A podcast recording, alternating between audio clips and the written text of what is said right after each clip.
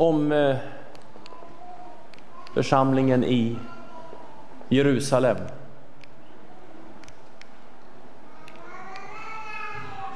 Ja, vi ser då. Nej, nu vart det fel här rakt igenom. Där då. Jo, så här står det. De deltog troget. De troende fortsatte att samlas. Du vet, det var inte så här, nej men det är kul några gånger, sen, sen ger vi upp. De höll samman och möttes varje dag troget i templet och i hemmen bröt de bröd i jublande, uppriktig glädje. Åh, vad vi längtar efter det. Inte masker, inte det här påklistrade, uppriktiga glädjen, äktheten. Och här sägs ju någonting väldigt viktigt. Man hade två mötesplatser. Kyrkan, templet och så möttes man hemma.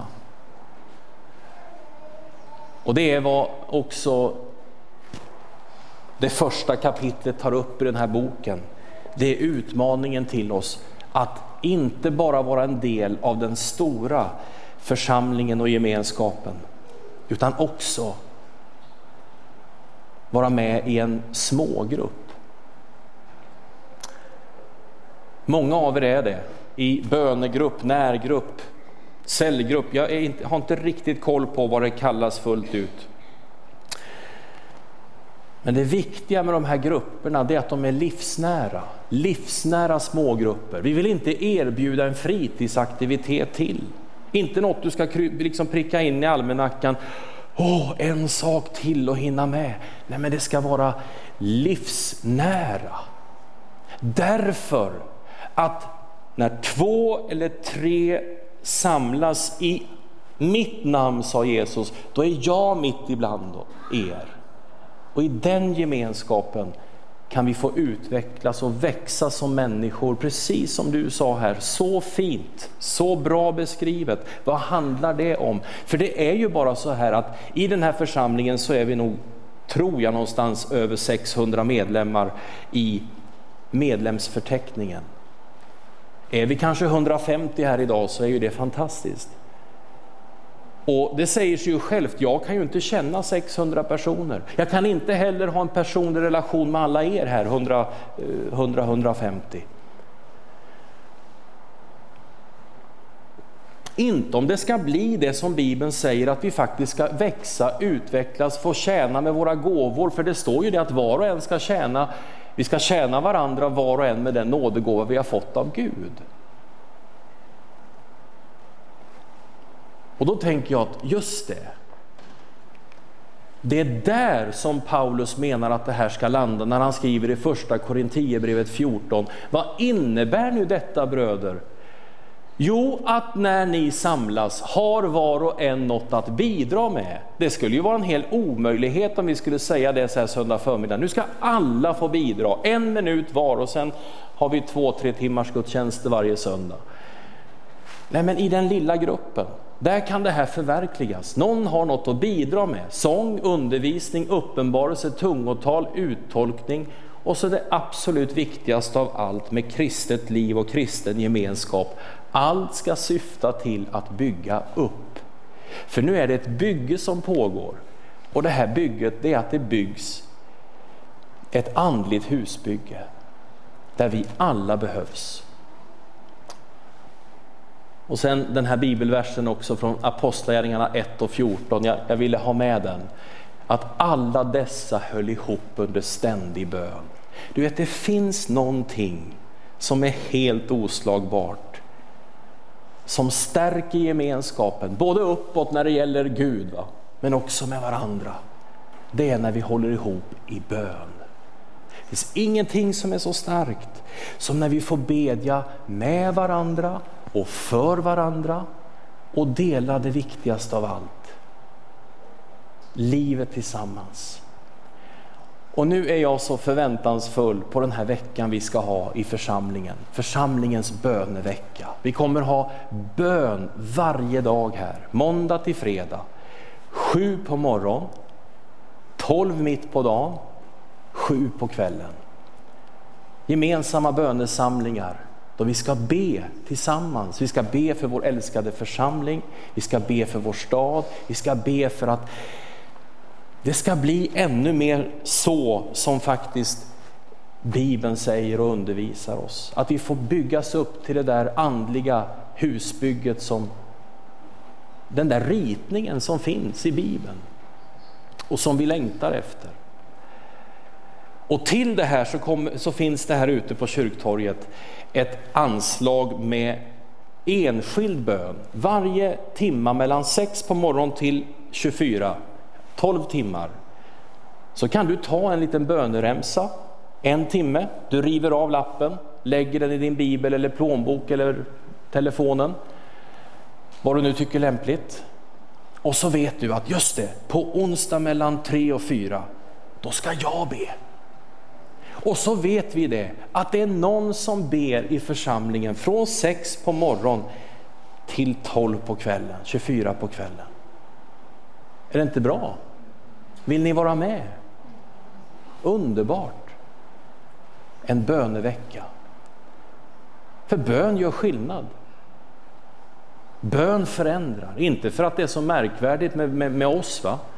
Men för att Bibeln säger att en rättfärdig mans bön har kraft och gör stor verkan. Jag är helt övertygad om att när vi ber så händer det alltid någonting. Det sker någonting. Det betyder någonting för en stad när vi ber. Och framförallt, det händer någonting med oss själva när vi ber. Vi kan själva förändras och vi kan få ett nytt sätt att se på varandra och på det där som var berg och omständigheter och som var så svårt kan helt plötsligt ställas fram i ett annat och nytt ljus. Och jag som kanske tänkte jag är ensam med det här, mina problem, min familj, tänk att någon vill be för mig. Det är ju församlingsgemenskap, livet tillsammans. Förutsätter för det första nära relationer, för det andra kärleksfulla relationer och för det tredje delaktighet. Allra sist, jag vet inte varför, men jag kände bara att jag skulle ta med det här bibelordet som avslutning. Har någon bara den goda viljan så är han välkommen med vad han har och bedöms inte efter vad han inte har. Du får vara med. Alla ska med. Nu är det ju risk för att man låter som en politiker. Eller hur? va? Och det är valtider och kära någon vad vi matas. Men ni vet väl det att det ljugs aldrig så mycket som under ett krig, före ett val och efter en jakt. Det ljugs aldrig så mycket som under ett krig, före ett val och efter en jakt. Du vet, ja, eller ett fiske också, då är fiskarna så här. När de var så där.